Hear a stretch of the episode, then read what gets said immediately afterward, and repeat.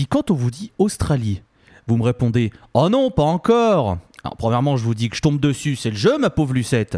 Et secondement, il y a 2-3 petites choses sur lesquelles on va devoir remédier. C'est Granny Smith pour la pause clope et bienvenue dans La Scène, le podcast sur le stoner et ses dérivés.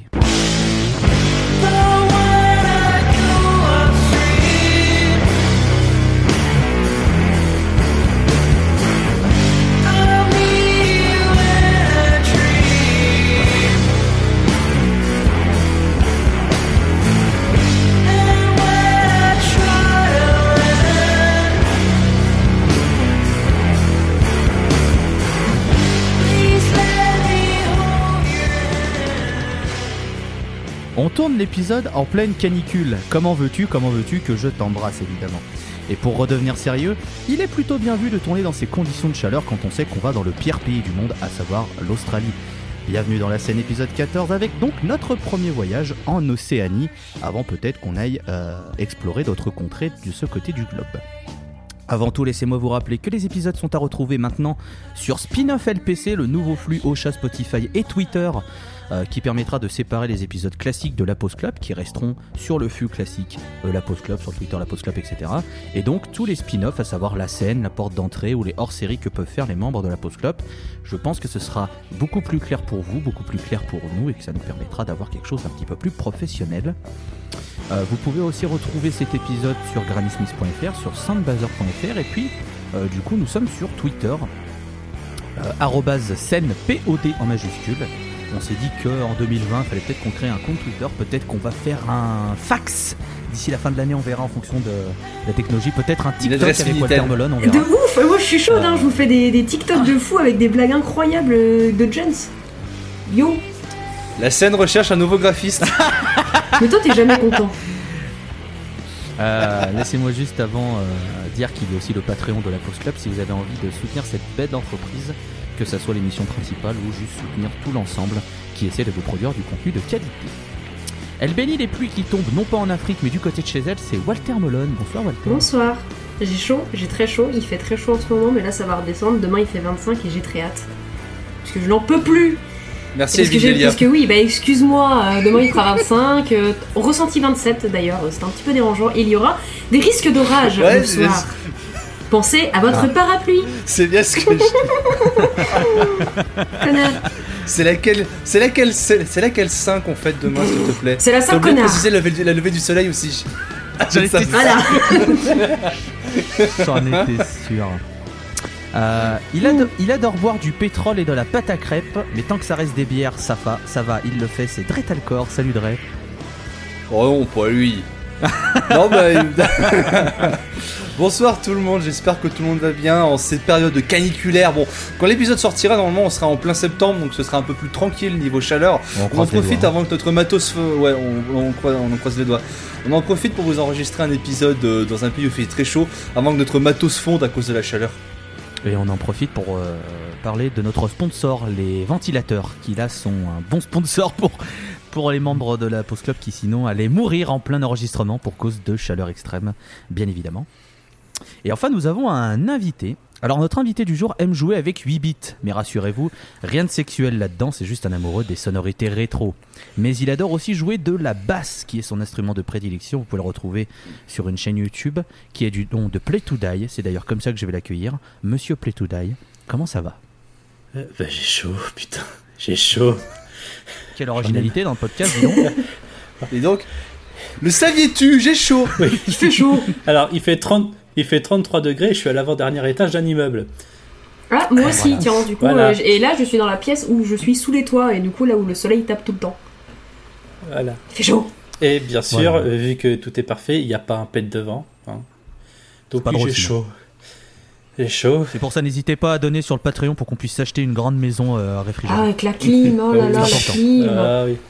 Enfin, tout simplement, une grande maison la dans piscine, les Alpes, surtout. On va pas se faire chier. Oui, c'est bien ça, j'aime bien, moi, j'aime bien le concept. Ouais, moi aussi. La piscine, les gars. Oh, mais une piscine chauffée, on s'en branle, on aura bon, piscine.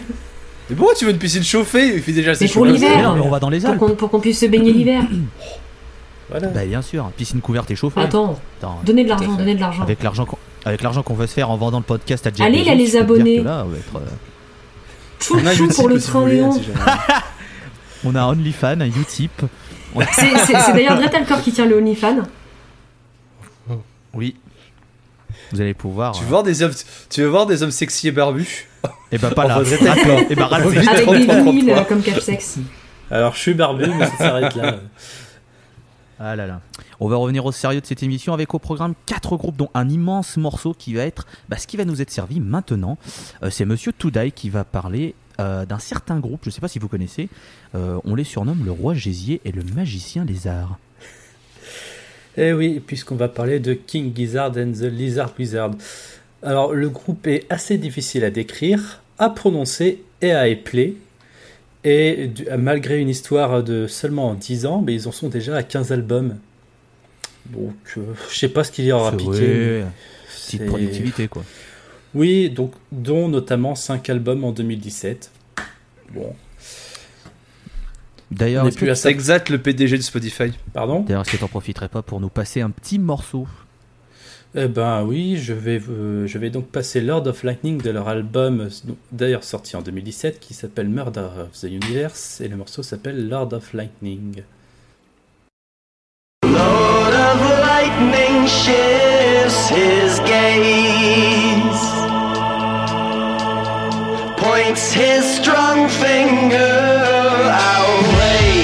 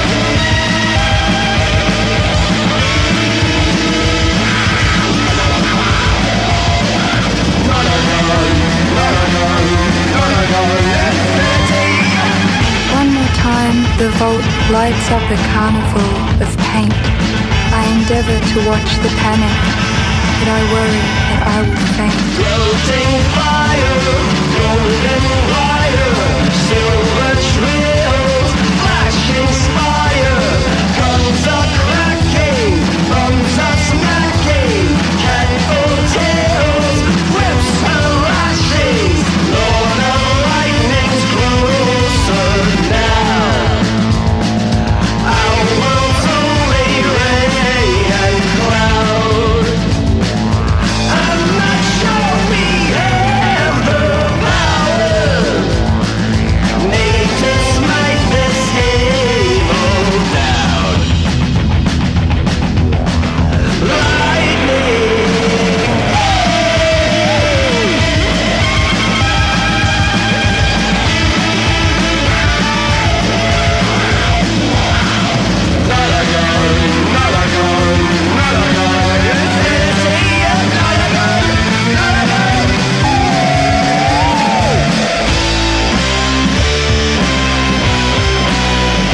From the Lord's electric snare, one goes in his electric chair. Lord of Lightning shifts his gaze, points his strong finger our way.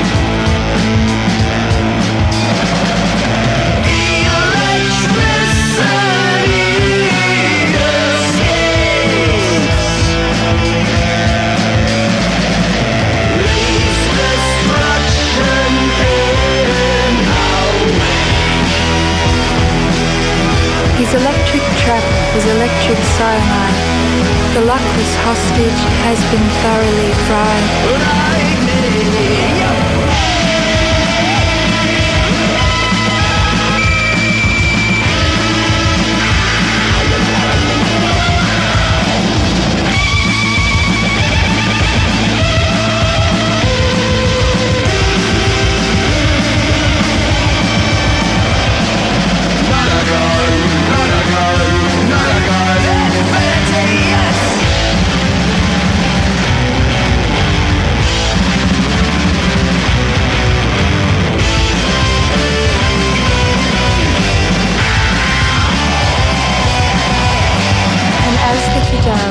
They studied with open-crusted eyes.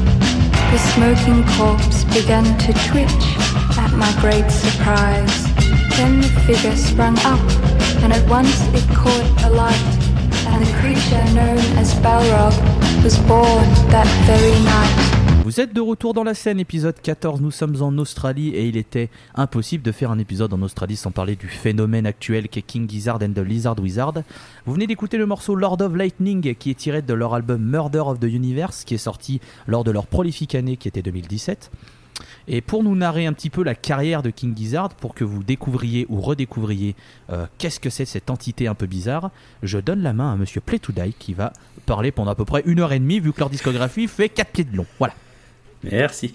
Donc je vais pas être exhaustif en vrai, parce qu'effectivement 15 albums, ça commence à faire un peu beaucoup, sans compter les EP d'ailleurs. Donc je vais commencer du début. Donc King Gizzard, parce que je vais l'abréger, hein, parce que je vais pas me faire chier à répéter le nom à chaque fois, évidemment. T'as raison. Voilà.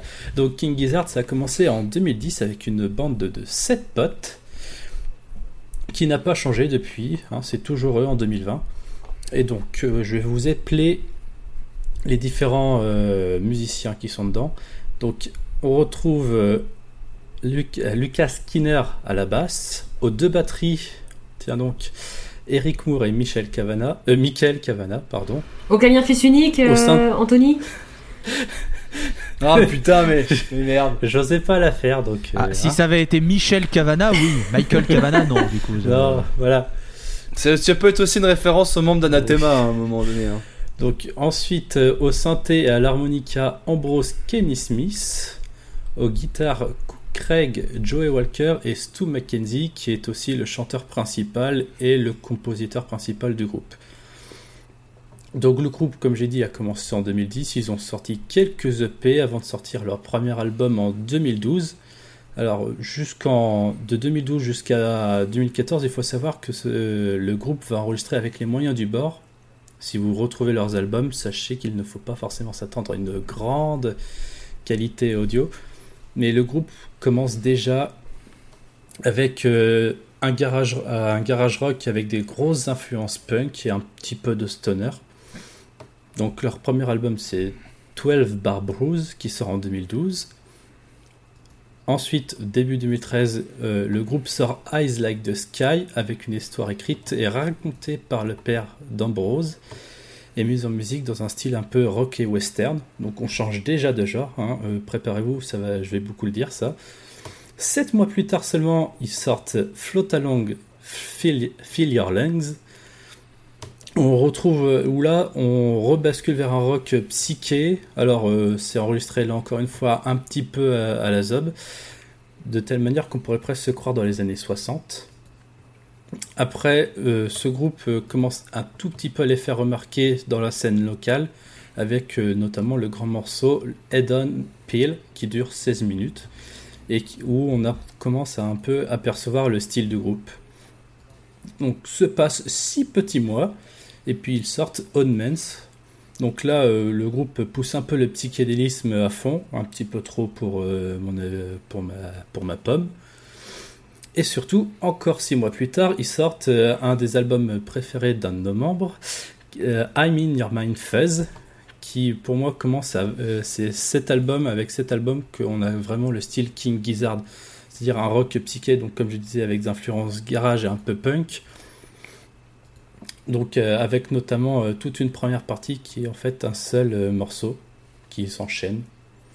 Donc I'm in Your Mind Fuzz, c'est aussi le premier album d'une trilogie qui va lancer la théorie du Gizverse parmi les fans. Donc Gizverse, hein, c'est de Giz, de Gizzard. Hein. Donc, voilà. Mais bon, je vais pas m'épancher plus sur la théorie du Gizverse parce que là, on était parti pour 3 heures, là on passe à 15 heures si je m'étends dessus. Donc, non, si vous êtes motivé, après, allez chercher sur Reddit, c'est un truc assez... si jamais on peut vous annoncer en exclusivité le lancement du Giz Podcast monté par Play to Die. Retrouvez tous les jours un podcast d'une heure sur une partie de la vie de King Gizzard. Mais... Rendez-vous pour le dernier épisode en 2122. Voilà. Non, même moi j'ai commencé à regarder un petit peu, j'ai vu le truc, j'ai fait non, c'est bon, j'abandonne, je vais pas aller me lancer là-dedans. Pas le temps, frère, trop long. Non, voilà, pas le temps. Donc après I'm in Your Mind Fuzz, ils sortent Carters, composés chacun de 4 morceaux qui font chacun 10 minutes et 10 secondes. Ni plus ni moins. Donc là on reste encore un peu dans le rock psyché, mais c'est un peu moins énergique qu'Im in Your Mind Fuzz. Et donc après, encore en 2015, parce que bon bah pourquoi s'arrêter là, ils sortent Papier Mâché Dream Balloon. Donc là c'est un album entièrement acoustique, enregistré à peu près partout sauf dans un studio. C'est-à-dire que j'ai regardé, ils ont enregistré dans des granges, dans des appartes, dans des salles de concert, mais jamais dans un studio. Donc, et aussi dans un tunnel, parce que pourquoi pas, hein, on n'est plus à ça près. Donc là, Papier Mâché Dream Balloon, c'est un peu plus folk rock, donc encore un changement de genre. Et on arrive en 2016, l'année où ils vont vraiment se faire connaître en dehors de l'Australie avec Nonagon Infinity, donc le deuxième album de la trilogie entamée par I'm in Your Mind Fuzz. Donc l'album, en fait, c'est un concept assez poussé, c'est-à-dire qu'il y a 9 morceaux, donc Nonagon et Infinity, parce qu'en fait, chaque morceau s'enchaîne, et même le dernier morceau s'enchaîne avec le premier. Ce qui fait que si vous mettez une boucle, vous pouvez l'écouter jusqu'à plus soif, jusqu'à ce que vous en ayez marre. Donc la raison pour laquelle il a commencé un petit peu à donner un succès d'estime au groupe, c'est parce que le hard rock psyché est poussé à fond, c'est hyper énergique, il y a un petit peu des passages prog, un petit peu des passages punk, et en fait ça dépote, c'est un truc pour se secouer la nuque sans arrêt pendant 45 minutes. Donc après Nonagon Infinity... Après Nonagon Infinity, ils se disent on va faire une petite pause de quelques mois, je crois que c'est 10, et puis ils se sont dit on s'est quand même fait chier pendant 10 mois, est-ce qu'on ferait pas 5 albums en une année ? 5 albums dans 5 genres différents ? Parce que pourquoi putain de pas, hein, évidemment. Donc ils commencent en février avec Flying Microtonal Banana, qui est mon préféré. Voilà. Donc l'album, là, pour le coup, ça part faire un rock vraiment psyché avec de grosses influences orientales parce qu'ils utilisent des microtons, d'où le nom d'album. Et la Flying Banana, c'est en fait la guitare que vous pouvez notamment retrouver au dos de la pochette. Donc c'est une guitare microtonale. Donc les microtons, c'est en fait des petits intervalles en dehors des notes qu'on connaît, nous, dans ce qu'on peut rappeler le rock de l'Ouest. Donc, avec Flying Microtonal Banana, il y a Rattlesnake, qui est sûrement le morceau qui les a vraiment fait péter à l'international, et qui est un peu accrocheur, je pense. Je sais pas ce que vous en dites. Rattlesnake. Rattlesnake. Ouais, voilà. Rattlesnake. Rattlesnake. Rattlesnake. Rattlesnake. Alors. Mais oui, ça rentre en tête, hein, très facilement. Voilà. Oui. Donc, après ce petit album, donc pendant ce temps-là, ils commencent un petit peu à faire des tournées, mais bon, vu qu'ils ont le temps, ils font un deuxième album, Murder of the Universe. Donc là, on passe plutôt sur un hard rock, voire carrément métal. Donc, Murder of the Universe, c'est le troisième volet de la trilogie avec Nonagon et I'm in Your Mind Fuzz. Et donc là, comme j'ai dit, c'est très proche du métal. Il n'y aura même pas de honte à l'appeler dans ce genre-là. Et donc, pour faire simple, là aussi on retrouve en fait des compositions qu'on avait déjà commencé à entendre dans Nonagon Infinity et I'm in Your Mind Fuzz. Donc troisième album, et on va encore en changer de genre. Alors là par contre on va s'éloigner un petit peu du rock, vu qu'on va partir vers le jazz avec Sketches of Brunswick East, qui a été enregistré avec le Mild Eye Club. Donc le nom de l'album fait référence à Brunswick East. C'est le quartier en fait. Ils se sont rencontrés où ils font tout. C'est là qu'ils ont leur studio. C'est là qu'ils ont leur label. Et donc Sketches of Brunswick East, c'est aussi une référence à Sketches of Spain du célèbre trompettiste Miles Davis. Donc après ça, si je me rappelle bien, Sketches of Brunswick East sort au début de l'été. En août, ils vont sortir Polygondwanaland. Donc encore un changement de genre, vu que là, on part en mode full rock progressif. Donc il y a des polyrythmes, des mesures asymétriques, des superpositions assez chiadées. Et petite particularité, l'album est libre de droit, ce qui veut dire que si vous êtes chez vous, que vous avez envie de vous faire un pressage de vinyle, vous pouvez, vous n'aurez aucune poursuite judiciaire. Si vous voulez vous graver un CD, pareil, il n'y a aucun problème. Est-ce qu'il explique... C'est un bon plan si tu as envie de te faire des lives sur Twitch, ça par contre. Oui, accessoirement. Oui, c'est vrai ça. Et donc le fait que... on vous donne même des tips si vous voulez devenir un Twitcher reconnu ou un mix ou un Facebook gamer reconnu ou un YouTube gaming reconnu. Et on salue Monsieur MV qui se fait claim ses propres chansons. Oui, c'est vrai. Oui. Et comme ça vous pourrez passer Polygondwanaland pendant toute la durée de votre stream. Vos fans n'auront plus soif de King Gizzard. Parce que ça beau partir full prog, les mélodies sont quand même vachement accrocheuses, c'est entêtant et c'est de très belle qualité. Et donc pour finir, ils ont fini l'année avec Gumboot Soup qui est sorti le 31 décembre, c'est-à-dire au dernier moment. Donc là, dans cet album-là, par contre, il n'y a pas vraiment de genre, vu qu'en fait, c'est des morceaux qui ne pouvaient pas rentrer sur les 4 premiers albums qu'ils ont mis dans le dernier. Donc on peut retrouver du stoner, du prog, du surf rock, il y a un peu de tout. Et il faut savoir que Stu McKenzie, donc le compositeur principal du groupe, a bossé pendant les vacances de Noël pour tenir son pari de faire 5 albums. T'allais dormir, monsieur. Ouais. C'est pas grave, hein. On aura accepté le 2 janvier, hein, tu sais. Et pourtant, qui sait qu'ils ont pour l'habitude de dormir. Et donc, après Gumboot Soup, ils ont fait une pause de 14 mois, ce qui est énorme pour King Gizzard, pas pour les autres. Et donc, ils sont revenus avec un album de bluegrass. Parce que pourquoi pas. Donc, le bluegrass, pour ceux qui ne connaissent pas, c'est un truc qui s'approche un petit peu du country, de la musique country.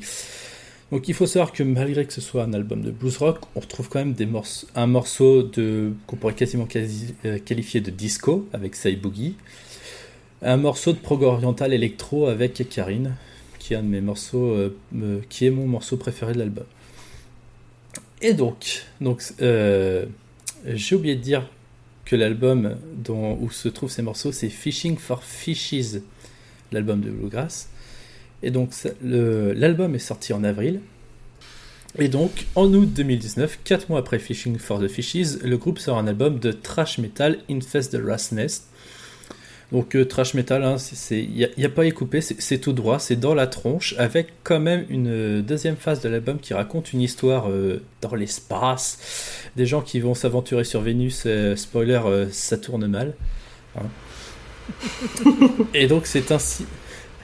C'est ici que s'arrête la discographie de King Gizzard and the Lizard Wizard pour le moment, puisqu'ils ont sorti un petit single au début de l'été qui semblerait se rediriger vers les tendances de Flying Microtonal Banana, mais on n'a pas vraiment d'infos dessus.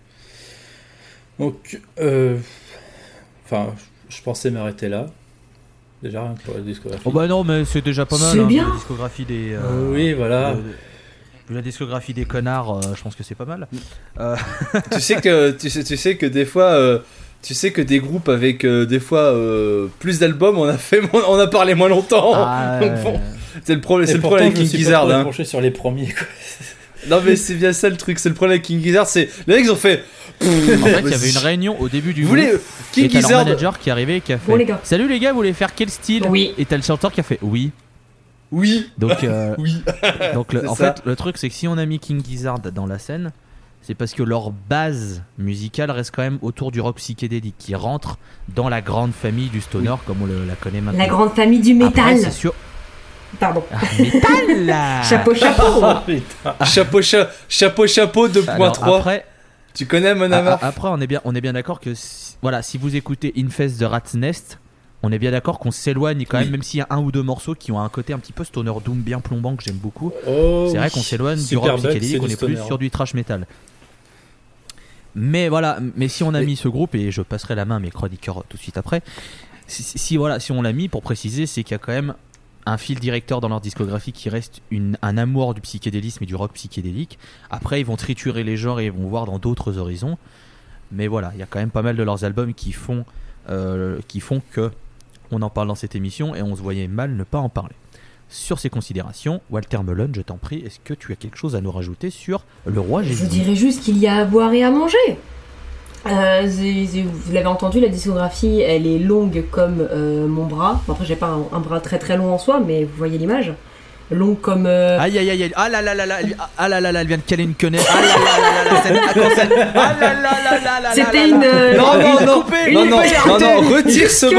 Retire ce bras. Elle entre. Des blagues visuelles dans un podcast. Bah bien sûr, la scène podcast qui fait des blagues visuelles à la radio. Ça... Non ouais, King Gizzard, il y a de quoi faire, hein, honnêtement. Et le truc que je trouve assez sympa au final, en même temps c'est la particularité du groupe, hein, c'est que quand on lance un album, on sait pas ce qu'on va avoir au final. Et je trouve ça assez rafraîchissant. Alors après, ça plaît ou ça plaît pas, hein, mais je pense que du coup, il y a de quoi satisfaire peut-être un peu tout le monde au final. Et ça reste... de bonne qualité, et c'est aussi un bon point pour un groupe qui chaque album se dise putain les gars là j'ai un petit mood, j'ai envie de faire du trash, tous les membres ils sont en mode ok on y va, et c'est ça tout le temps en fait, j'ai l'impression, c'est vraiment juste ils sont en mode putain j'ai découvert ce groupe, c'est pas mal, c'est quoi, c'est machin, viens on fait un album un peu dans ce style, ok, et mais au moins ils sortent plein de trucs, et je ne ferai pas la blague, je laisserai mon collègue la faire juste après moi. Du coup Dretalcor, quel est ton avis sur Le Roi Gésier et le Magicien Lézard ? Bah ouais, justement, je me souviens il y a pas longtemps qu'il y avait le CEO de Spotify qui avait dit aux artistes « Ouais, les artistes, si vous voulez gagner de la thune, faudrait peut-être penser à produire plus un album par année. » Alors t'as King Gizzard qui les regarde et qui fait « Bitch !» Parce que concrètement, quand t'as un groupe aussi productif qui en 10 ans t'as sorti 15 albums et que 5 en 2017, à un moment donné, c'est pas le genre de groupe que tu donnes des leçons de productivité justement, parce que eux sont ultra productifs. C'est le bordel King Gizzard. C'est un des groupes que j'ai découvert sur le tard, très tard, ouais, en fin de leur carrière, parce que j'ai découvert avec Cy Boogie. Moi, donc en début 2019, vous voyez, pour dire à quel point King Gizzard reste quand même un nom que j'apprécie malgré le fait que j'ai découvert sur plus tard que tout le monde, hein. Niveau explosion de popularité, pour un groupe qui a commencé en 2010, on se place là quand même, hein. C'est devenu en à peine 10 ans un des noms les plus incontournables de la scène australienne et même de la scène du rock progressif, parce que du rock psychédélique plutôt que progressif. Parce que même si ouais, ils évoluent dans pas mal de styles différents, qu'ils ont fait du bluegrass, du thrash metal, des trucs comme ça, on en reste quand même pas mal sur la sauce King Gizzard. Ils ont quand même leur son qu'on entend même sur tous les sur tous leurs différentes albums, même si par exemple je suis d'accord pour dire que le dernier album en date, Infest the Rats' Nest, c'est du thrash metal, ça reste du thrash metal avec la sauce King Giz, hein, donc le garage rock psyché est quand même bien présent. T'as oublié de préciser, mon cher Play to Die, qu'ils ont sorti quand même un album live cette année avec 2 morceaux exclusifs, dont un album live où il y a 2 morceaux à Bruxelles, mais j'étais pas parce que les concerts, parce que j'étais à un concert à Bruxelles avec notre cher Paul Brief de Discographie, c'était vachement bien, et c'est ça que je trouve incroyable avec King Gizzard, c'est qu'en fait ils ont tellement de morceaux, un répertoire si vaste qu'en fait en 1h20 de concert à Bruxelles, on a enchaîné 40 minutes de grosses bagarres, de gros pogos, j'ai jamais vu un public aussi en transe pour faire la bagarre, et après on a enchaîné les 40 autres minutes avec un truc beaucoup plus chill au final, hein. On a vraiment eu, comme a dit ma chère Walter, à boire et à manger dans King Gizzard. Alors, le roi Gésier, justement, je pense que des chansons comme Cy Boogie ou Rattlesnake sont les plus dansantes. Tout comme, par exemple, il y a des chansons grosses bagarres. Vraiment, je vais répéter ce que j'ai dit. Pour moi, c'est compliqué de donner l'album que je préfère de King Giz. Je sais que le stonerhead qui est en moi vous répondra que c'est I'm in Your Mind Fuzz parce que c'est celui que j'ai le plus écouté. Même si par exemple je trouve qu'il y a une certaine continuité sur la sonorité avec Nonagon Infinity, les deux albums là je les affecte quand même particulièrement, surtout sur la chanson People Vultures sur Nonagon Infinity. Pour les liens du podcast, je me suis réécouté Flying Microtonal Banana, comme je sais que c'est un de tes albums chers du cœur, mon cher Play to Die, je peux confirmer que c'est un excellent album, et que par exemple Infest the Rats' Nest, qu'on a déjà pas mal parlé, il m'a fait secouer pas mal la tête durant tout l'été dernier, et donc c'est pour ça que King Gizzard, je ne peux que les recommander, ça fait partie de mes grosses découvertes de 2019, et j'en écoute toujours avec beaucoup de plaisir. Bah, c'est sûr que King Gizzard, ils ont réussi quelque chose, c'est de sortir d'Australie, parce qu'il y a quelque chose dont on doit parler, ouais. Et je reviendrai quand je parlerai de mon groupe un petit peu plus tard, c'est que l'Australie, c'est un des pays les plus difficiles du monde pour sortir, puisqu'en fait, ils sont vraiment au milieu de nulle part, et que bien qu'il y ait une proximité de culture et de vie avec ce qui se fait du côté des pays anglo-saxons, du fait du passé des colonies anglaises, voilà, je suis arrivé à faire une phrase correcte, le problème de l'Australie, c'est qu'ils sont éloignés de tout, que c'est très très loin, par exemple pour aller venir jouer en Europe, pour jouer aux États-Unis ça coûte une blinde, il y a les visas, etc. et c'est très compliqué quand t'es un groupe australien de réussir à sortir de cette île, et King Gizzard y est arrivé.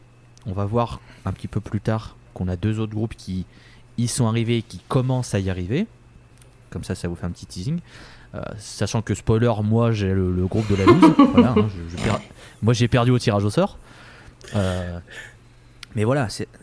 Ah, t'en fais pas, j'en ai des croquantes sur mon groupe aussi.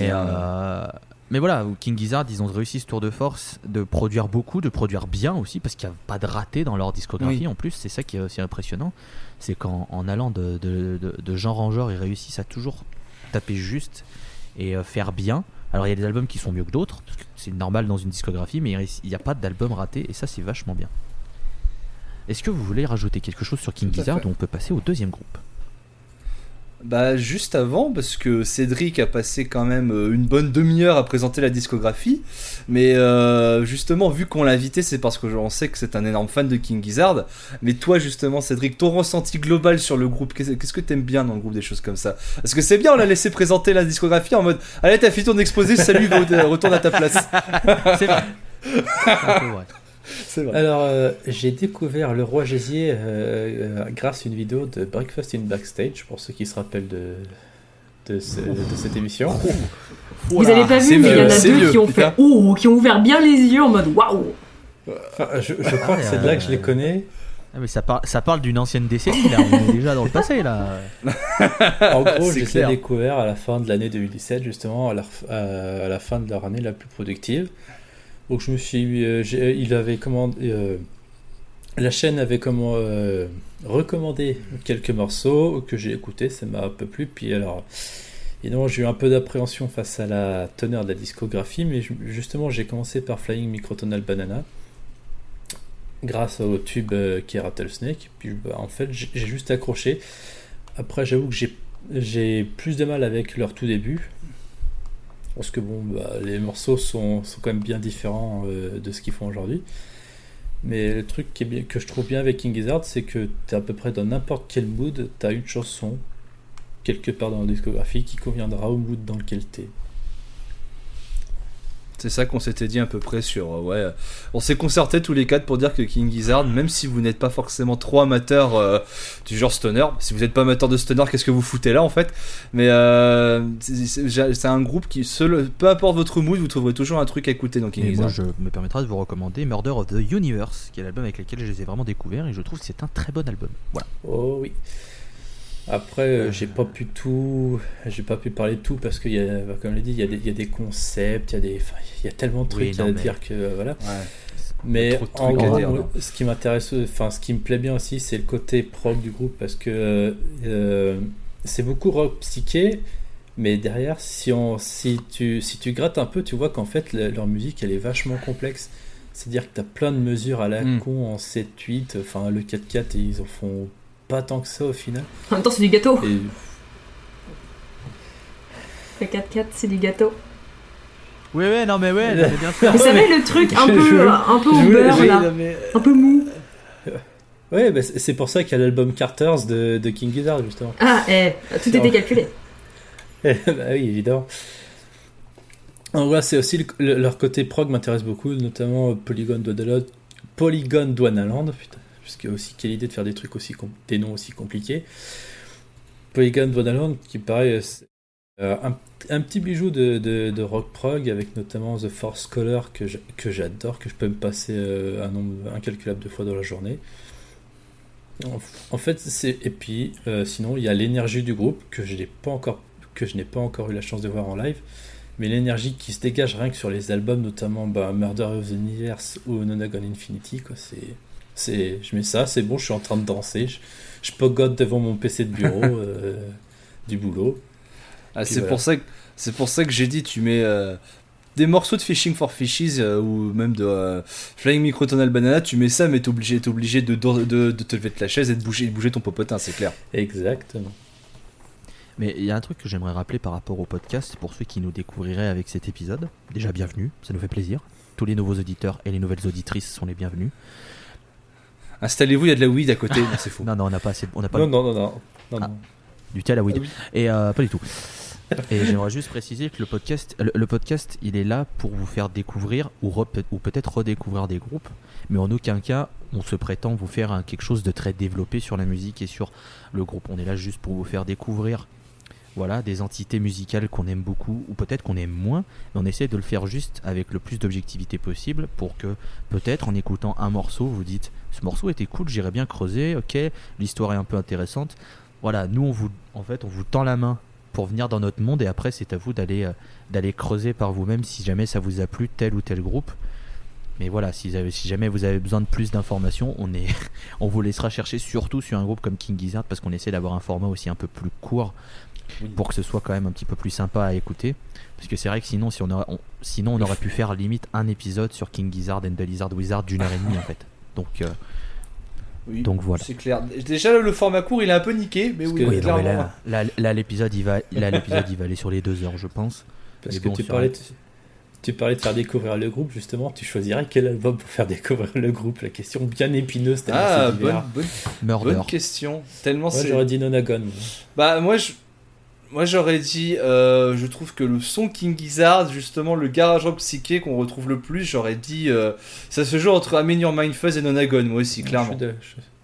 Walter, toi, est-ce que tu aurais un album à conseiller ou tu préfères ne pas te prononcer là-dessus ? Bah moi, celui que j'ai vraiment écouté parce que j'ai pas énormément encore creusé le groupe. C'est un des groupes où il est dans ma liste et il faut que j'aille l'écouter un peu plus. Mais en tout cas, rien qu'aujourd'hui, j'ai dû écouter peut-être 2 fois Flying Microtonal Banana parce que je trouve qu'il est vachement bien. Puis il y a Rattlesnake dedans, quoi. Pour l'instant, ouais. C'est celui-là qui me plaît le plus. Voilà. Ok. Vous êtes toujours dans la scène, on a fait 45 minutes sur le premier groupe, là, vous inquiétez pas, l'épisode va être de bonne durée. Non mais en même temps, ce qu'il faut dire aussi, c'est que King Gizzard, voilà, pour les autres ça devrait être un peu plus rapide. Ça va être on l'espère, alors, ouais. Moi, je vous préviens... alors moi je vous annonce de mon spoiler. Point de vue, ça va être très rapide mon groupe, je vous préviens. Par contre les 2 autres groupes, il y a des choses à dire et on va attaquer avec celui de Walter Melon qui est, selon moi, la tête d'affiche de la scène stoner australienne. Il y a des choses à dire sur celui-là et notamment le dernier single, mais on viendra après. On y viendra. Ouais, non, alors il y a beaucoup de choses déjà avant. Oui, il y a beaucoup de choses avant. Du coup, ma chère Walter, parle-nous de Wolfmother. Autrement appelé Amour, Gloire et Beauté. Et vous saurez pourquoi par la suite. Tout simplement parce que juste avant, on a eu un groupe qui, en 10 ans, n'a pas changé de formation. Wolfmother. C'est pas la même. Alors, déjà, pour vous faire découvrir peut-être Wolfmother si vous connaissez pas, on va écouter Joker and the Thief, qui est tiré de leur album éponyme et de leur premier album.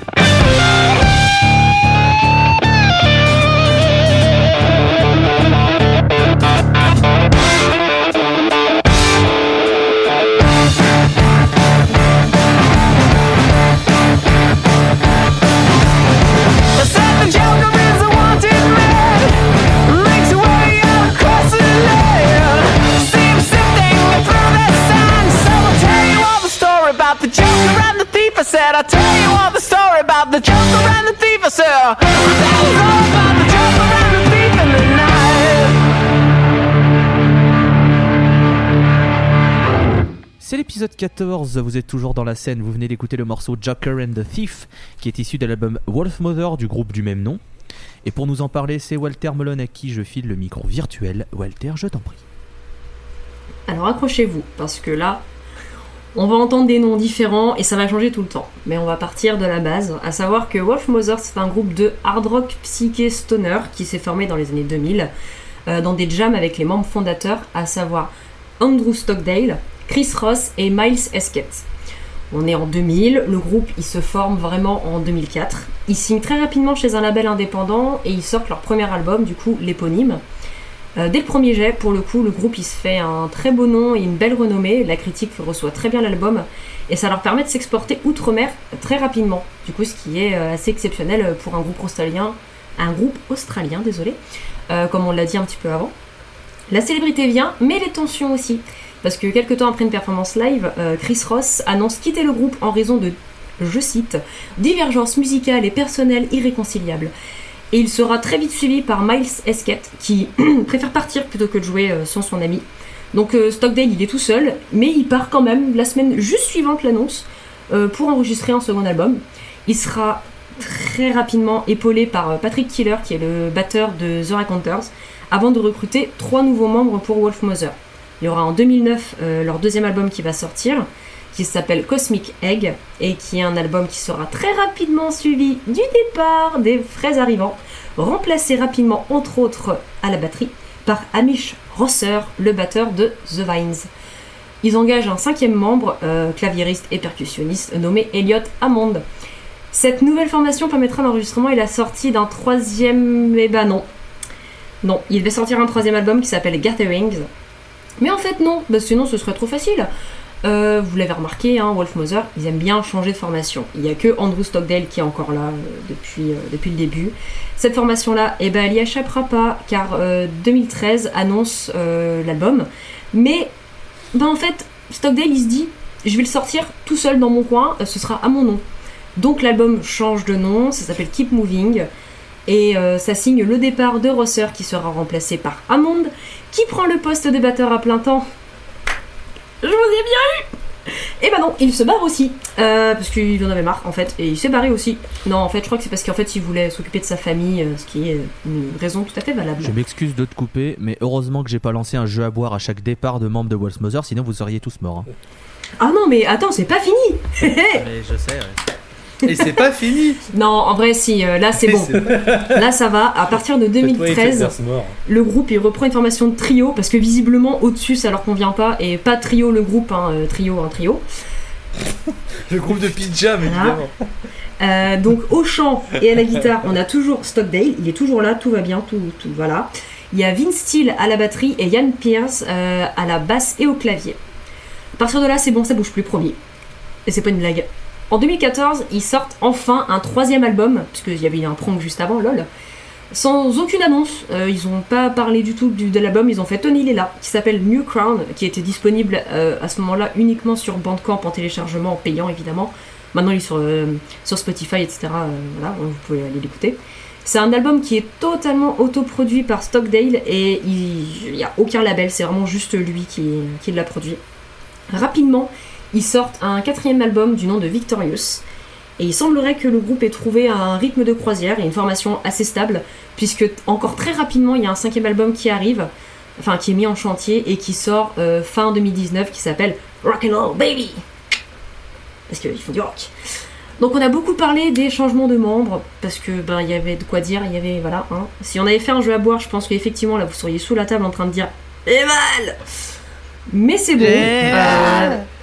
C'est fini, ils sont tous les 3, pour l'instant ça se passe bien, on n'est pas à l'abri que d'ici 3 jours ils nous fassent « Et en fait on change de formation !» J'espère pas, mais vu qu'on a de la chance dans la scène, c'est ce qui va arriver. Mais pour parler de la musique, en fait c'est très simple, c'est très efficace. C'est une formule qui est classique, c'est du rock bien, bien riffu, c'est entêtant, il y a une bonne puissance, etc., il n'y a pas de souci. On sent qu'il n'y a que le chanteur qui est resté, parce que c'est toujours la même voix du début, enfin du premier album jusqu'à maintenant. En ce qui concerne le changement des membres, personnellement je ne l'ai pas forcément senti. On sent surtout une évolution, ce qui est logique pour tous les groupes, mais qui se ressent du coup à partir du moment où on sait qu'il y a eu autant de changements. On le sent un petit peu que effectivement ça a un petit peu été transporté dans tous les sens. C'est un groupe que je connaissais, ça fait 5 ans que je le connais à peu près. Et pour être honnête, hein, j'avais écouté à l'époque que l'album Wolfmother du coup, parce que c'était le seul qui était tombé dans mes oreilles. Et en écoutant le reste, je peux avancer sans trop m'en vouloir, que c'est un groupe qui est très cool, c'est très simple, c'est du rock qui passe bien en fond, ou même pour l'écouter plus sérieusement. Je me suis pas forcément énormément penchée savoir s'il y avait des albums concept. Je pense pas qu'ils aient eu le temps de penser à des albums concept vu tous les changements qu'il y a eu et toutes les péripéties. Tout ce que je peux dire, c'est que ça reste un truc qui est très cool à écouter. Je pense que ça peut plaire un peu à tout le monde en fait.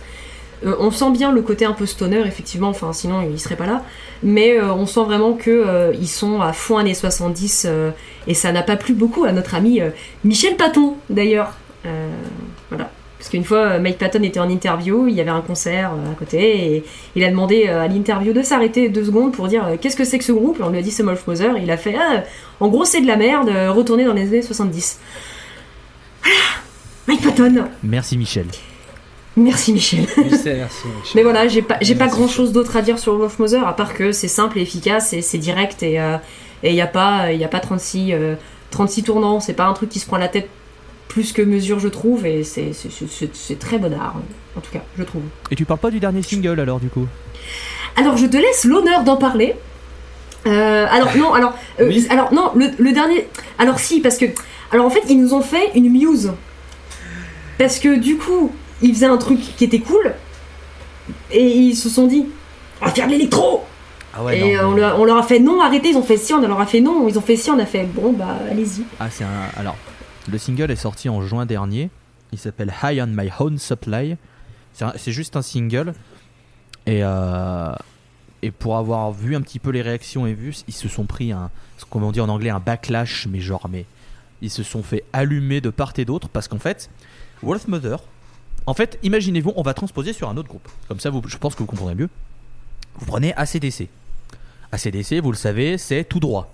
Ça ne bouge pas depuis 40 ans. C'est la même musique, ils le font bien. La formule, elle est connue. Et c'est comme si du jour au lendemain, t'as ACDC qui sortait de la dubstep. C'est complètement ça. Sincèrement. Et là, ils ont sorti une espèce de bouillie EDM, électro, mais naze. Mais vraiment naze. Parce que, entendons-nous bien, s'ils ont envie de faire faire des évolutions, ok. Mais là, le virage est tellement large qu'on se demande qu'est-ce que ça fout dans la discographie de Wolfmother. À la rigueur, si le chanteur il a envie de faire un truc en solo plus électronique, mais grand bien lui fasse. Sincèrement, il n'y a pas de souci. On a déjà vu des exemples de gens qui font des trucs dans un groupe et qui font en solo des trucs qui sont complètement à côté de ce qu'ils ont fait pour justement se permettre de naviguer et pas mélanger un peu les groupes. Et je salue Magnus Pellander de Witchcraft qui lui n'en a rien à branler.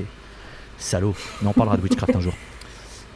Surtout qu'Andrew Stockdale il a une carrière solo à côté. Oui, parce qu'il a sorti un album qui devait sortir avec son groupe, au final il a fait « Non, c'est mon album !» Et puis même il a sorti un album cette année en plus sur Andrew Stockdale. Oui, non mais enfin bon. C'est pour ça que je comprends pas en fait, c'est ça ta comparaison plutôt qu'une métaphore fonctionne bien, c'est-à-dire qu'ils ont une formule qui est très efficace et on sait pas pourquoi, il y a ça qui est tombé. Et très honnêtement, on enregistre le 11 août. Hier, on était en vocal avec Tolol et c'est là qu'il a dit mais il y a ça qui est sorti, et j'ai écouté 2 secondes, j'ai fait non, c'est pas possible en fait.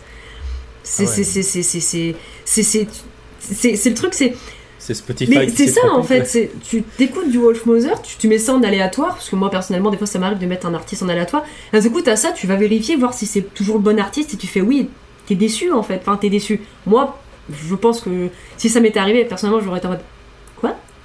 Pardon ? Pourquoi ? En fait, ça me rappelle un peu ce qu'ont fait les Black Keys. Qui est un groupe dont on pourra parler dans la scène, parce que ça marche, c'est possible. Ouais. Oui, on pourra totalement parler. Ouais. Et en fait, c'est quand ils ont sorti leur album Turn Blue, qui est leur avant-dernier album, qui est pareil, parti sur une espèce de pop électro. Enfin, t'es là, tu fais. Mais pourquoi ? C'est pourquoi qu'est-ce que vous faites ? C'est un peu ça. Mais enfin bref, je vais filer la main à Monsieur Plétoudaï, qui est notre invité, pour qu'il nous parle un petit peu de ce qu'il pense de Wolfmother.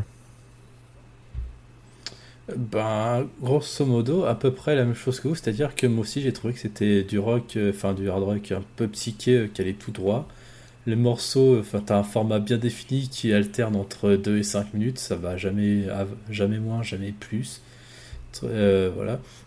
Après moi ce que j'allais rebondir, c'est j'ai l'impression qu'en fait, enfin, je pense que vous me rejoindrez là-dessus, en fait Wolfmother c'est l'enfant d'Andrew Stockdale, c'est lui qui est clairement, tout, oui. Quand même. Tout à fait. Parce que notamment, j'ai regardé un petit peu les clips. À chaque fois, on voit que lui dessus, quoi. Bah, sur les clips que j'ai regardé, il y a que lui. Ouais, et ça me fait penser un petit peu à, j'ai oublié son nom, mais le membre de Aqua Nebula Oscillator, c'est vraiment personnage, c'est son groupe à lui, quoi. C'est... Ah putain, oui, tout à fait. Il décide. Et je pense d'ailleurs que s'il y a eu autant de changements et que c'est toujours lui qui est là, je pense que c'est. Alors, c'est que moi qui pute là, hein, j'avoue, mais. Peut-être qu'il y a une question à se poser de savoir est-ce que ce serait pas lui qui serait un peu chiant sur les bancs. clairement, moi quand j'ai regardé, je me suis posé la question aussi. Quand j'ai regardé par exemple, ça fait un peu penser à King Crimson. Voilà, quand j'ai regardé pour préparer l'émission, que j'ai vu Wolfmother et que j'ai vu les changements multiples et que tu vois qu'il y a que Stockdale, tu te dis à mon avis le mec doit être relou, mais vraiment relou. Je pense qu'il doit être assez casse-couille.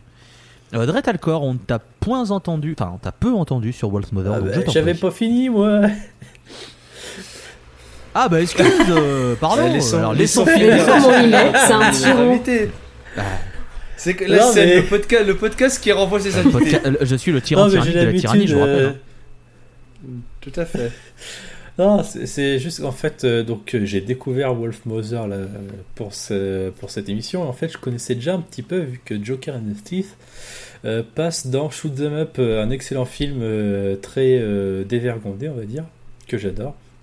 Et j'avais jamais fait gaffe que c'était eux qui avaient fait ça. Et accessoirement, Andrew Stockdale, même si a priori il a l'air d'avoir un bon égo, il pète la classe quand même. Il pète la glace, mais c'est un gros con. Ça, je pense que c'est ça. Je pense que c'est un gros con. Hein. Désolé Andrew, si tu nous écoutes, je pense pas que tu nous écoutes, mais t'as l'air vraiment d'être un gros con quand même. Hein. Le jour où ils partageront l'émission en disant ouais trop bien merci de nous avoir partagé ça, on va voir flou les gars. Oh, tu sais c'est pas comme si Enter Shikari avait partagé une de mes chroniques de leur album alors que je disais que c'était nul. Pardon. Ah et aussi dernière chose, il y a par moment ça me fait un petit peu penser à Led Zepp justement dans leur côté. Ah bon sérieux? Ah bon un petit peu. Ah bon. Et ouais. Non mais tu fais une transition toute belle. Il le fait mieux que Greta Van Fleet mais... quoi. Mais putain il a pris ma blague. Putain. Non mais oui non mais il m'a fait une transition toute trouvée parce que justement si vous voulez mon avis sur Greta Van si vous voulez son avis sur Greta Thunberg bon peut-être qu'elle abuse un peu. Je veux dire l'écologie on s'en fout, ça va la canicule c'est pas si grave. Non, mon avis sur Wolfmother, c'est que justement ça fait partie de ces groupes, ces gros noms de la scène. Est-ce que maintenant, aujourd'hui, on peut qualifier Wolfmother de nom de la scène stoner en général, ou qu'on peut les voir popper sur l'affiche d'un Desert Fest? Honnêtement, je pense pas, hein. Wolfmother a des côtés faisés qui font que oui on a décidé d'en parler et puis parce que merde hein, si on a décidé d'en parler aussi c'est parce qu'on aime bien Wolfmother donc voilà on fait ce qu'on veut c'est notre podcast. J'étais contente de voir le nom de Wolfmother, j'étais yes un nom que je connais. Mais Wolfmother ça produit un rock ultra énergétique qui inclut des passages faisés justement mais c'est aussi pour moi un des groupes de cette vague de revival hard rock qui est apparue fin des années 2000 et qui comme a dit notre cher Pletoutaille s'inspire beaucoup de Led Zeppelin mais c'est surtout un des groupes que je pense je respecte le plus justement de cette tranche de groupes de revival contrairement à certains groupes qui ont qui font d'une espèce de soupe sans même comprendre qu'ils disent qui limite plagie sans même dire oh c'est un hommage mais non on s'est jamais inspiré d'eux hein. Je citerai personne un groupe qui commence par Greta et finit par Van Fleet allô hein, on a déjà fait la blague mais Wolfmother c'est justement ce côté ultra fédérateur qui fait que j'apprécie vraiment le groupe en particulier les deux albums un peu comme tout le monde l'éponyme parce que forcément c'est sur l'éponyme qu'il y a les plus gros succès du groupe vous avez pu entendre justement Joker and the Thief moi j'aime bien Woman et Vagabond aussi. Mais moi, l'album que j'aime le plus de Wolfmother, c'est l'avant-dernier, c'est Victorious. Je sais pas pourquoi justement, c'est le hard rock faisé de stade ultra fédérateur à son meilleur cet album. Il est très sympa. Et puis et comme tout le monde, vous avez déjà donné vos avis sur le dernier single. J'espère justement que ça n'annonce pas un album où ils vont nous faire une simulation théorique comme Muse. Et que ça c'était peut-être j'étais balancé comme ça et que ça se trouve vu le retournement, la shitstorm qu'ils se sont pris justement le backlash, ils vont peut-être faire autre chose mais c'est vrai que on verra bien ce qu'ils annoncent pour la suite. News qui va sortir un film Simulation Theory. On en parlera pas. Ah mais moi je vais aller voir au cinéma. Attendez vous êtes un meilleur album de Muse. Personne, mais jamais. Mais voilà. L'occasion mais de... voilà. On va attendre voir ce que fait... T'en prie. On va attendre voir ce que nous propose encore le père Stockdale. Oh, on verra bien. L'occasion de, voilà, de saluer discographie pour Muse. Oui. Donc après c'est vrai, pour revenir juste sur un point que tu as abordé, c'est vrai que Wolfmother, ils ont cette étiquette qui est beaucoup moins stoner, qui est beaucoup plus rock alternatif, ce qui fait que Wolfmother, t'auras beaucoup plus l'occasion de les retrouver, je dirais n'importe quoi, par rapport par exemple à un Rock en Seine ou un Main Square en France par exemple, ou un Rock Inverter ou que sais-je. Ouais, enfin tout ce qui est un peu vieille charrue, tout ça, tout ce qui est festival de très grande audience. Tout ce qui est gros nom.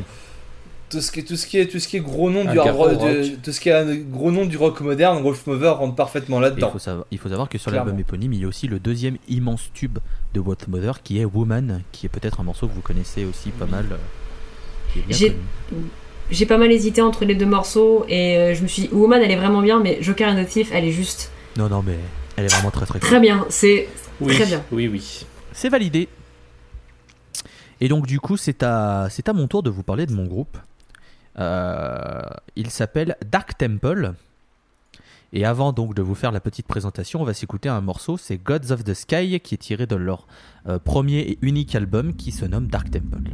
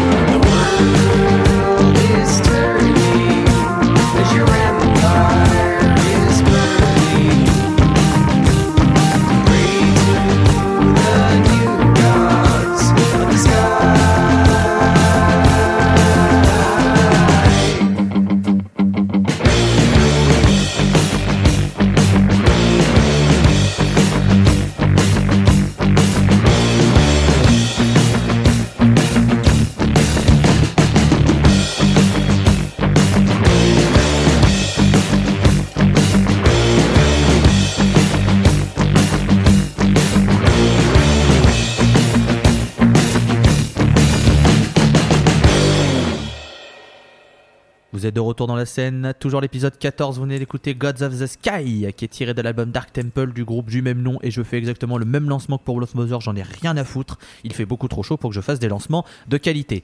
Alors, Dark Temple, c'est moi qui vais en parler, et si vous trouvez qu'on a fait un petit peu trop long sur les groupes précédents, rassurez-vous, là ça va aller en 2 minutes chrono, douche comprise.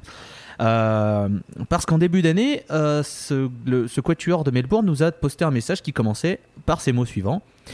Eh bien écoutez, après 3 ans et quelques shows de manière locale et dans les différents états d'Australie, on a décidé d'arrêter. Donc au moins voilà, c'est clair et net. Hein. Donc c'est un groupe qui a 3 ans d'existence. Laissez-moi vous dire qu'on va aller très vite sur ce qu'ils étaient. J'ai même pas noté le nom des membres pour vous dire à quel point j'ai dit bon bah très bien, ça va aller très vite. Et c'est ultra dommage. Parce que blague à part, tout ça, d'accord, ils ont fait que 3 ans, c'est ultra dommage que ces types aient décidé d'arrêter, et c'est, je pense à mon avis, lié au fait que t'es en Australie et que c'est très compliqué de vivre de ça plus que dans d'autres pays où l'Australie reste un territoire assez hostile, et hormis les villes côtières qui sont pas mal éloignées les unes des autres, ça reste très compliqué de pouvoir survivre de sa passion, notamment si on veut s'exporter à l'international. Parce que Dark Temple, quand ils sortent leur album en 2017, ça avait quelque chose de très frais au niveau musical, j'entends, parce que on a en fait, c'est un quatuor qui a décidé de mixer beaucoup d'époques et qui a réussi à faire quelque chose qui tient la route. On avait des influences rock 70s, on avait des claviers un petit peu new wave-ish, comme on dit en anglais, des années 80. On avait des sonorités, des tierces, des mélodies harmoniques tirées un petit peu de la new wave of British heavy metal. Et en fait, ils ont fait un melting pot de tout ça et ils arrivent à créer quelque chose qui fait que, bah voilà, ça sonne pas comme tous les autres groupes en fait. Et c'est super dommage que ce groupe ait décidé d'arrêter parce que je suis sûr qu'ils auraient pu avoir une très belle carrière en continuant sur cette voie. Il y a qu'à voir le succès de Green Lung juste 2 ans après, qui reprend à peu près les mêmes trucs, moins les claviers, mais le côté hyper rétro avec des harmonies un peu new wave au British heavy metal. Au niveau des guitares surtout, j'entends, ça a cartonné de ouf. Il n'y a rien qu'à voir ce qu'a fait Ghost, et je pense que quand vous avez écouté le morceau, le nom de Ghost vous est venu parce qu'il y a cet esprit un petit peu maison hantée qui revient entre guillemets du côté de Ghost.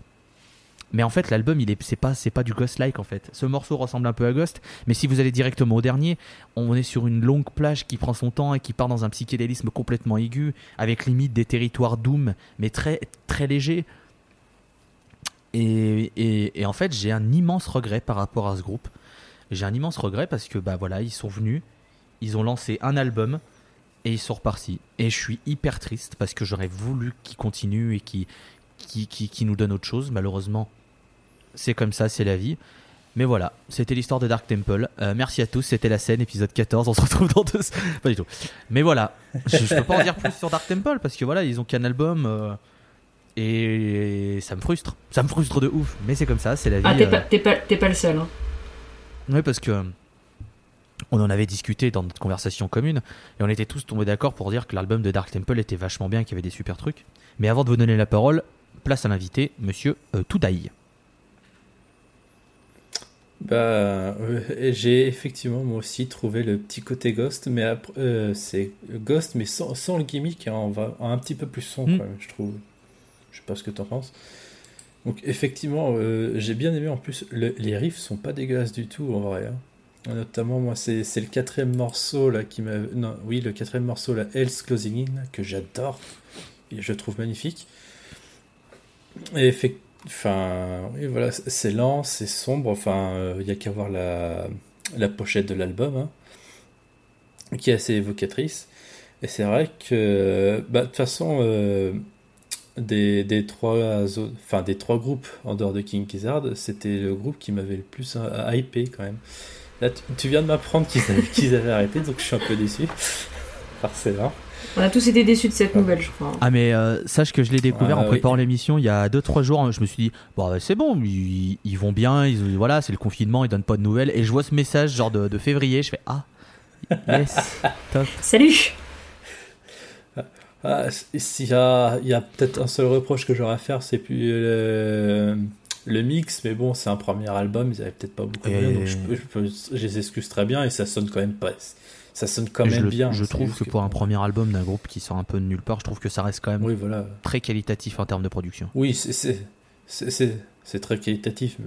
Je suis habitué. Après, mais bon, mais oui, c'est vrai que du coup, j'ai un peu le seum. Il y a une petite larme qui se mélange à la sueur, quoi.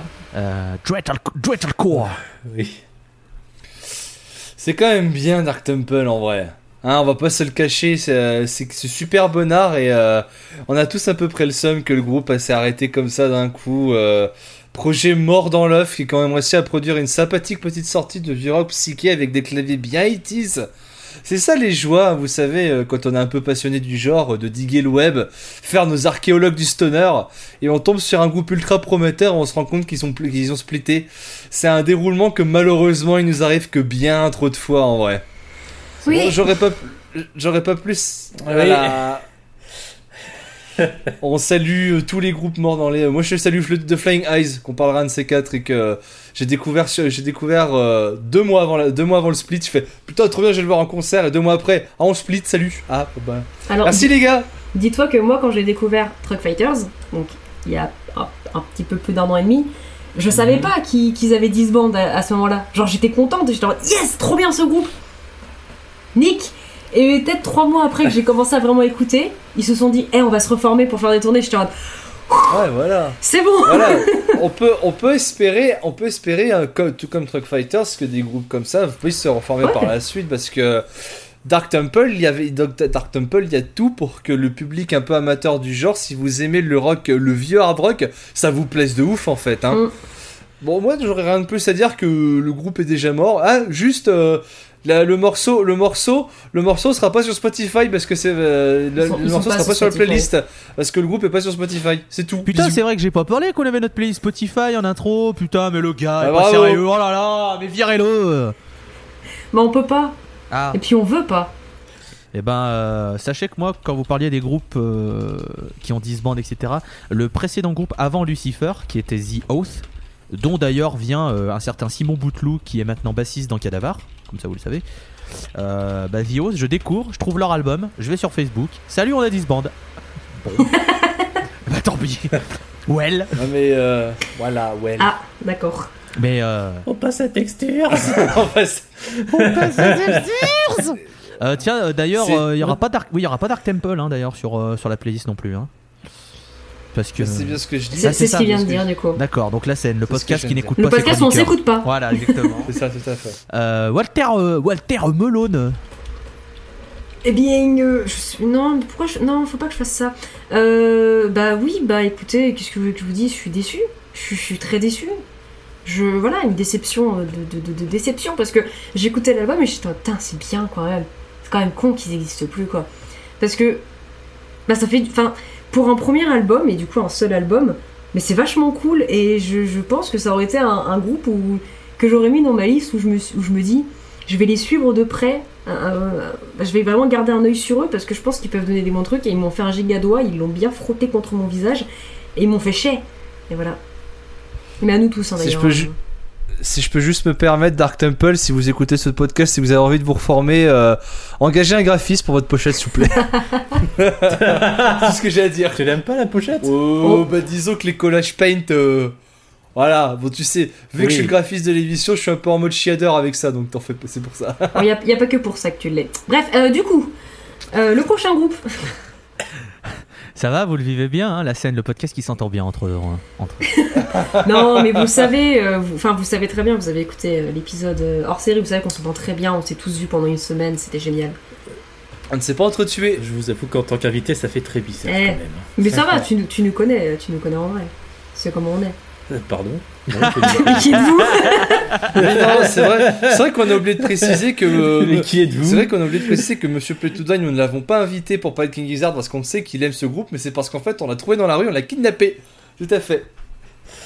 Oui, parce que nous maintenant on kidnappe nos invités. Parce qu'on sait que personne veut venir. On le sait, du coup on les attire en disant viens, on a du stoner, on a de l'huile, allez viens. Et Yann, c'est bizarre. Son con, qu'est-ce que vous voulez que je vous dise moi ? C'est bizarre d'attirer quelqu'un en disant on a de l'huile. C'est quoi ? Bah écoute. Ah, je sais pas, c'était le confinement. Tu pouvais très bien manquer d'huile pour faire tes gâteaux. Si t'es grand cuistot. C'est vrai. Voilà. Gâteau. Voilà. Gâteau. Les gâteaux. Les gâteaux. Si t'es culturiste, c'est bon. Dretalcor, du coup, tu es le dernier à ne pas avoir présenté ton groupe. Il est donc logique que je te donne le micro virtuel pour que tu nous parles de Holy Serpent. Holy Serpent, donc.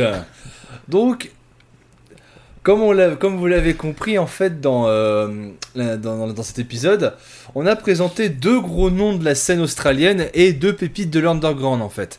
Alors, vous commencez à me connaître, hein. Forcément que le groupe de Doom Bonnard pas connu, ça allait être moi qui allais le présenter, parce que j'aime bien confirmer mes clichés.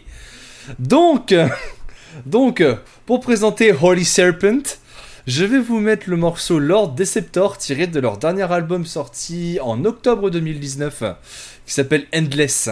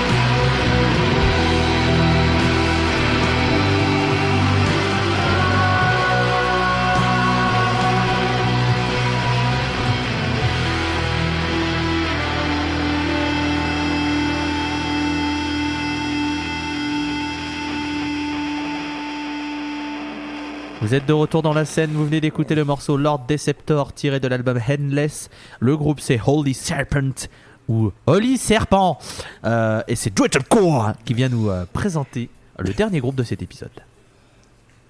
C'est un épisode assez long et il va continuer à être long si vous continuez à m'appeler Dreadcore.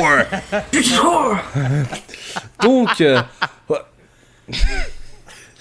sortez-moi de là. Donc, Holy Serpent, c'est un groupe fondé en 2014 dans la banlieue de Melbourne, qui effectue avec une recette bien connue des amateurs de fuzz. On est sur un stoner doom aimant beaucoup ses pédales et appliquer de la reverb sur une voix claire. Ce qui fait que le mélange de riff lent et de cette voix lancinante, bah, ça remplit totalement son objectif de nous faire voyager dans un monde rempli de gras et de gros barbus avec leurs chemises à carreaux qu'ils font balancer dans les concerts. Putain, je les déteste ces types-là. Hein, t'entendez quoi ? Ils ont connu une petite renommée grâce à leur premier album, un éponyme sorti en 2015, leur permettant de se faire un petit nom dans la foisonnante scène underground australienne. Je pense notamment à la chanson Shroom Doom, qui a permis au groupe de montrer leur capacité fuzzesque au public. Oui, fuzzesque, j'invente des mots. Qu'est-ce que tu vas faire ? Non, c'est le Shroom Doom qui me fait rire. J'imagine le mec qui voulait dire un nom, il est tombé en même temps, il a fait Shroom Doom. Il a éternué. Ouais, mais, vous savez c'est quoi, c'est un groupe de doom, forcément que le nom des chansons c'est ultra cliché hein. Oh bah. Sur le dernier album il y a une chanson qui s'appelle Marijuana Strange, donc bon hein. Attendez. Ça parle de drogue, des groupes qui prennent Marijuana pour faire des noms de chansons, enfin je veux dire c'est vraiment c'est vraiment n'importe quoi, vraiment n'importe quoi, personne ne ferait ça et surtout pas Slip. Tout de suite Marijuana Stem.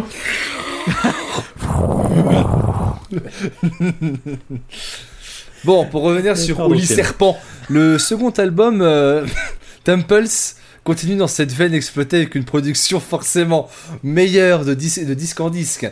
Ça les mènera à sortir en l'automne de l'an 2019 leur troisième et actuellement dernier album, Endless, dont vous avez pu entendre justement la chanson d'introduction Lord Deceptor, et qui, sans plus non plus révolutionner le genre, nous propose un gras poussif et excellent à toutes les oreilles qui aiment les guitares sous-accordées, les riffs lents mais efficaces. Le troisième album, justement, leur a permis une petite consécration et leur a permis pour la première fois de leur carrière de s'aventurer au-delà des terres australiennes pour défendre leur musique au travers d'une tournée européenne.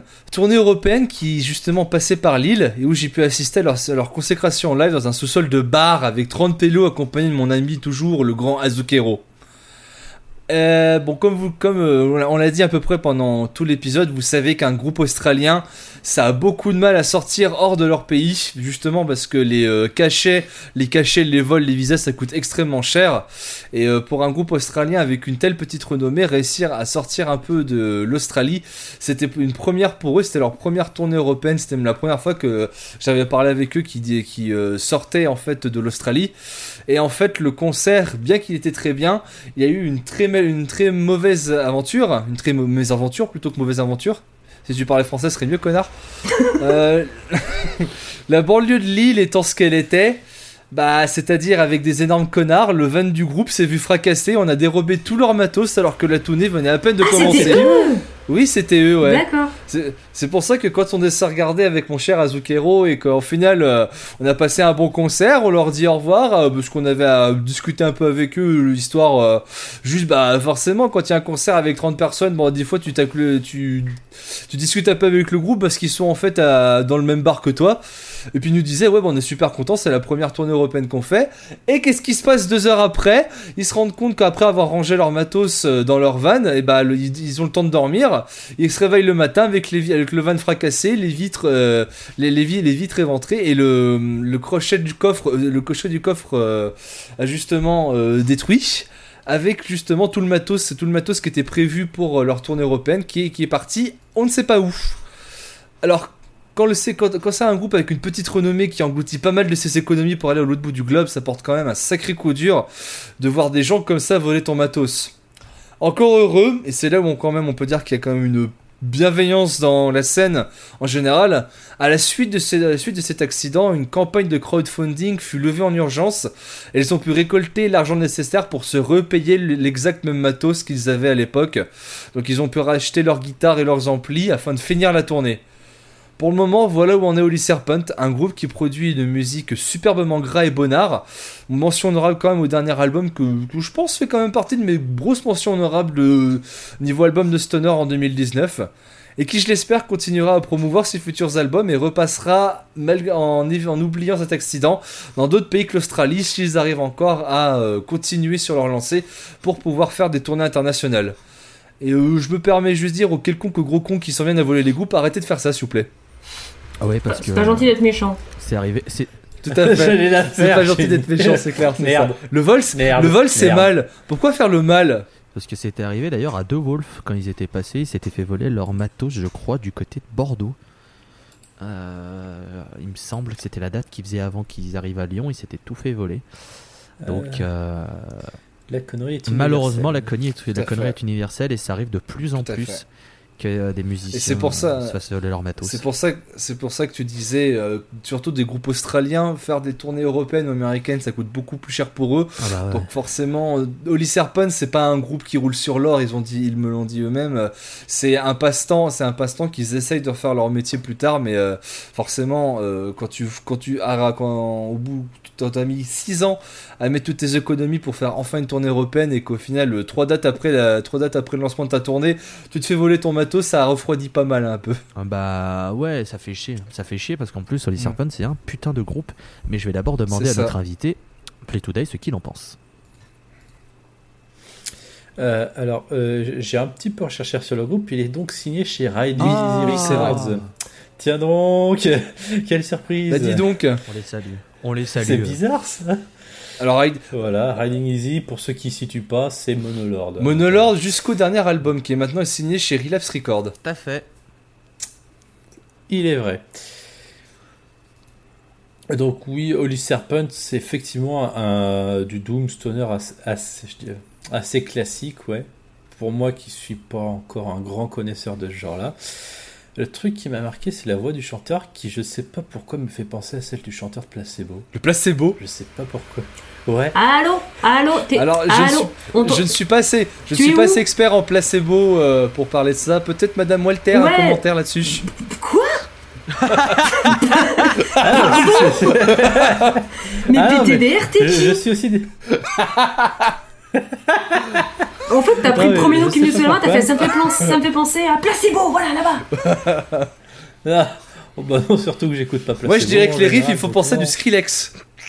Moi, ça me fait penser un peu à la qualité de Green Day. Oh, attendez. Qualité et Green Day dans la même phrase. Bonne blague. Oui, du coup, Placebo. Sinon.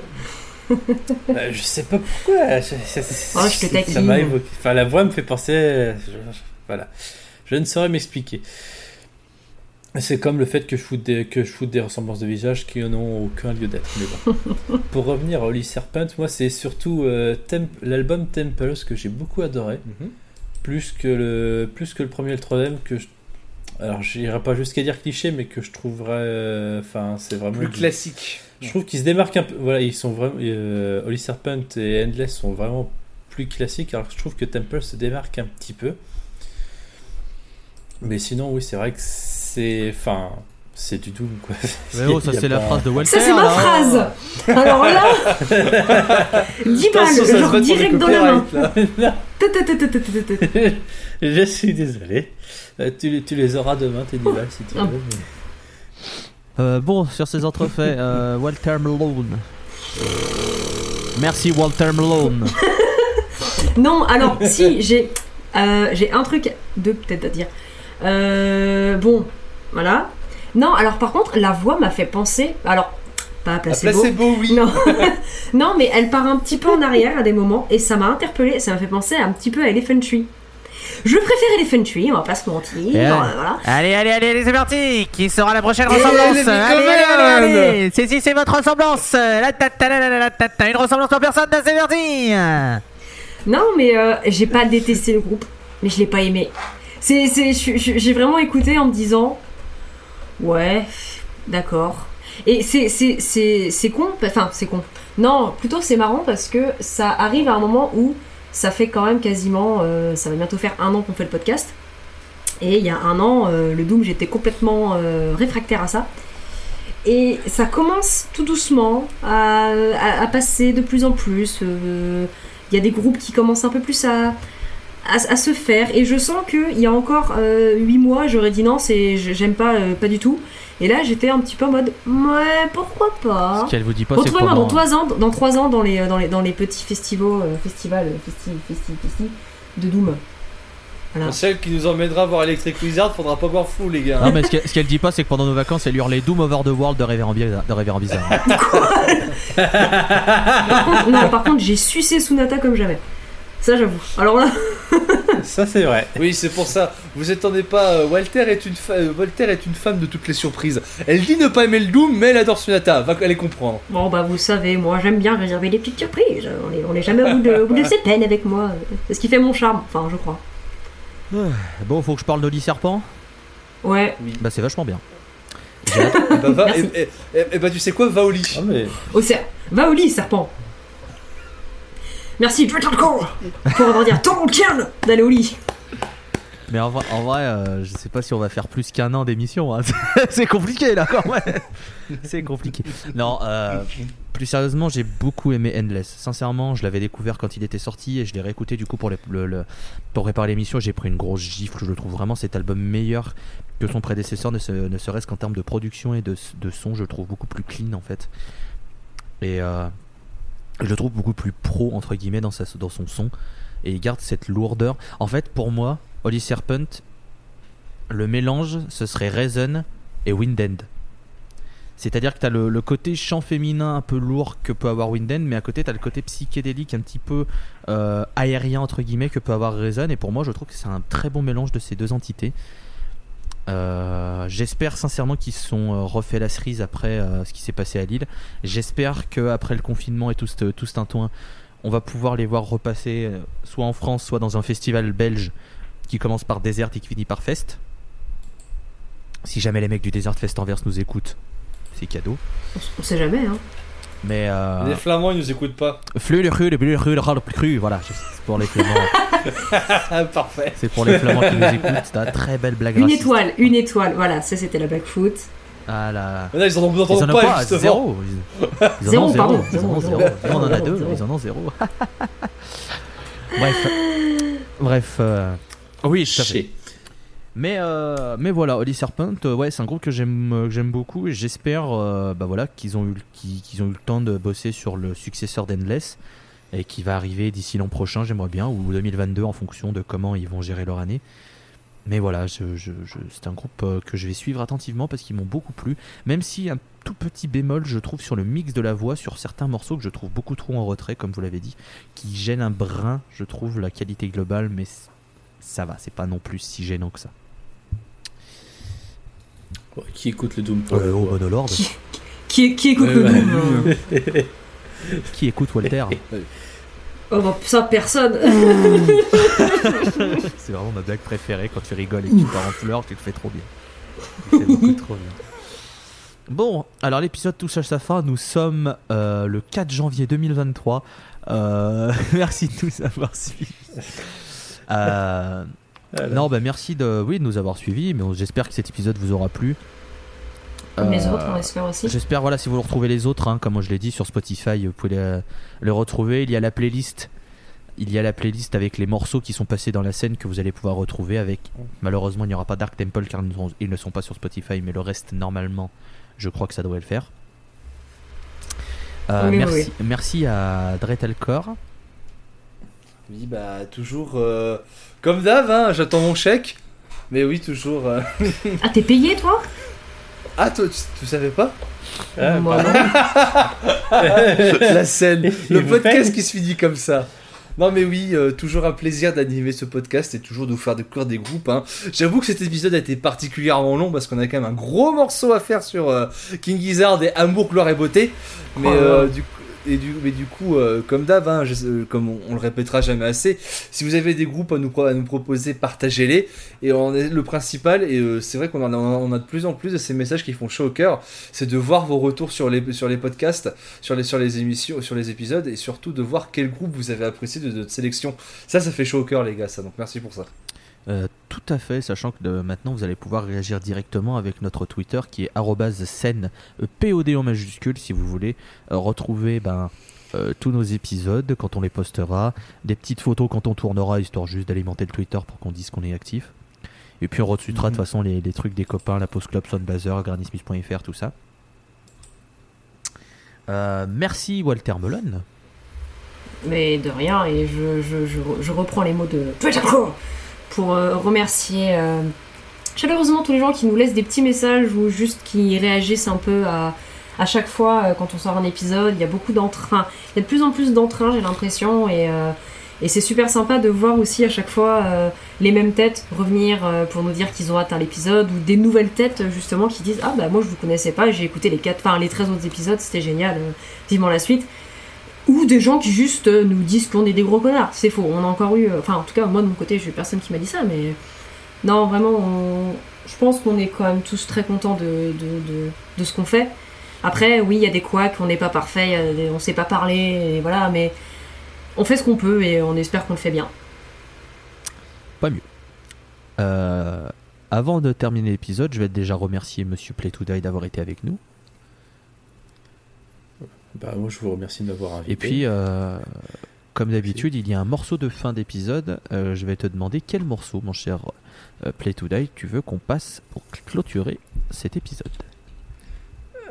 Le morceau, donc, ce sera le morceau Nuclear Fusion de Flying Microtonal Banana de King Gizzard and the Lizard Wizard.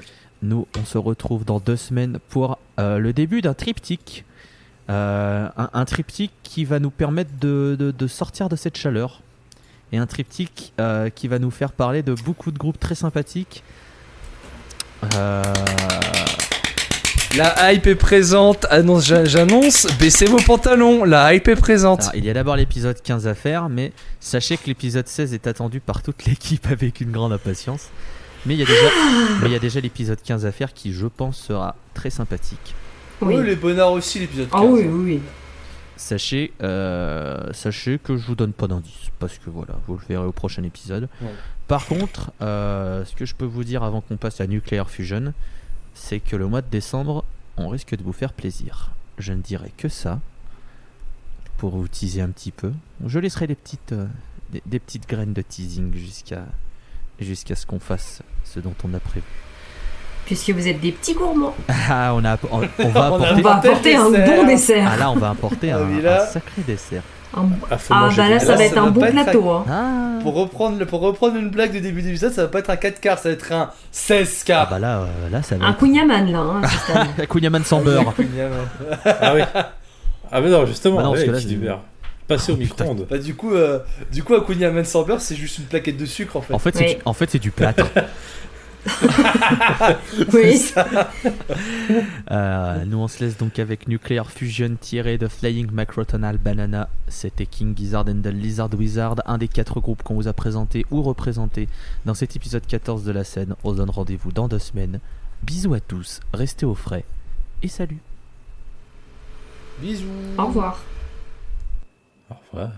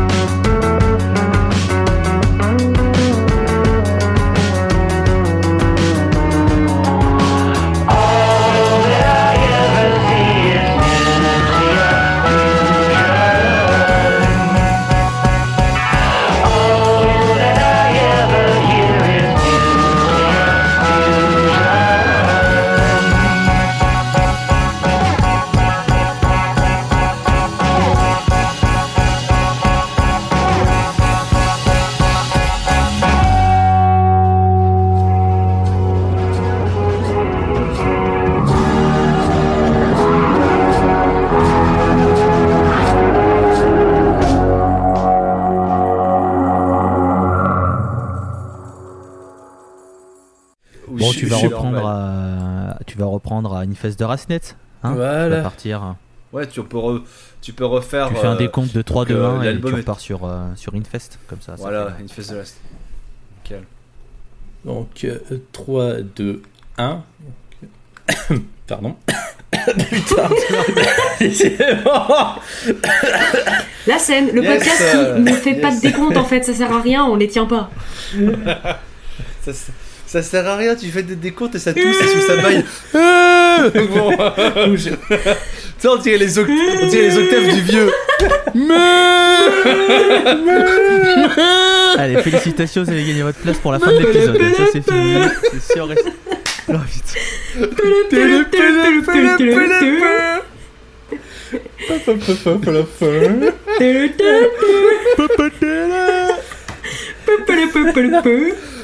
suis en train de crever de chaud. La scène, le podcast, le peu.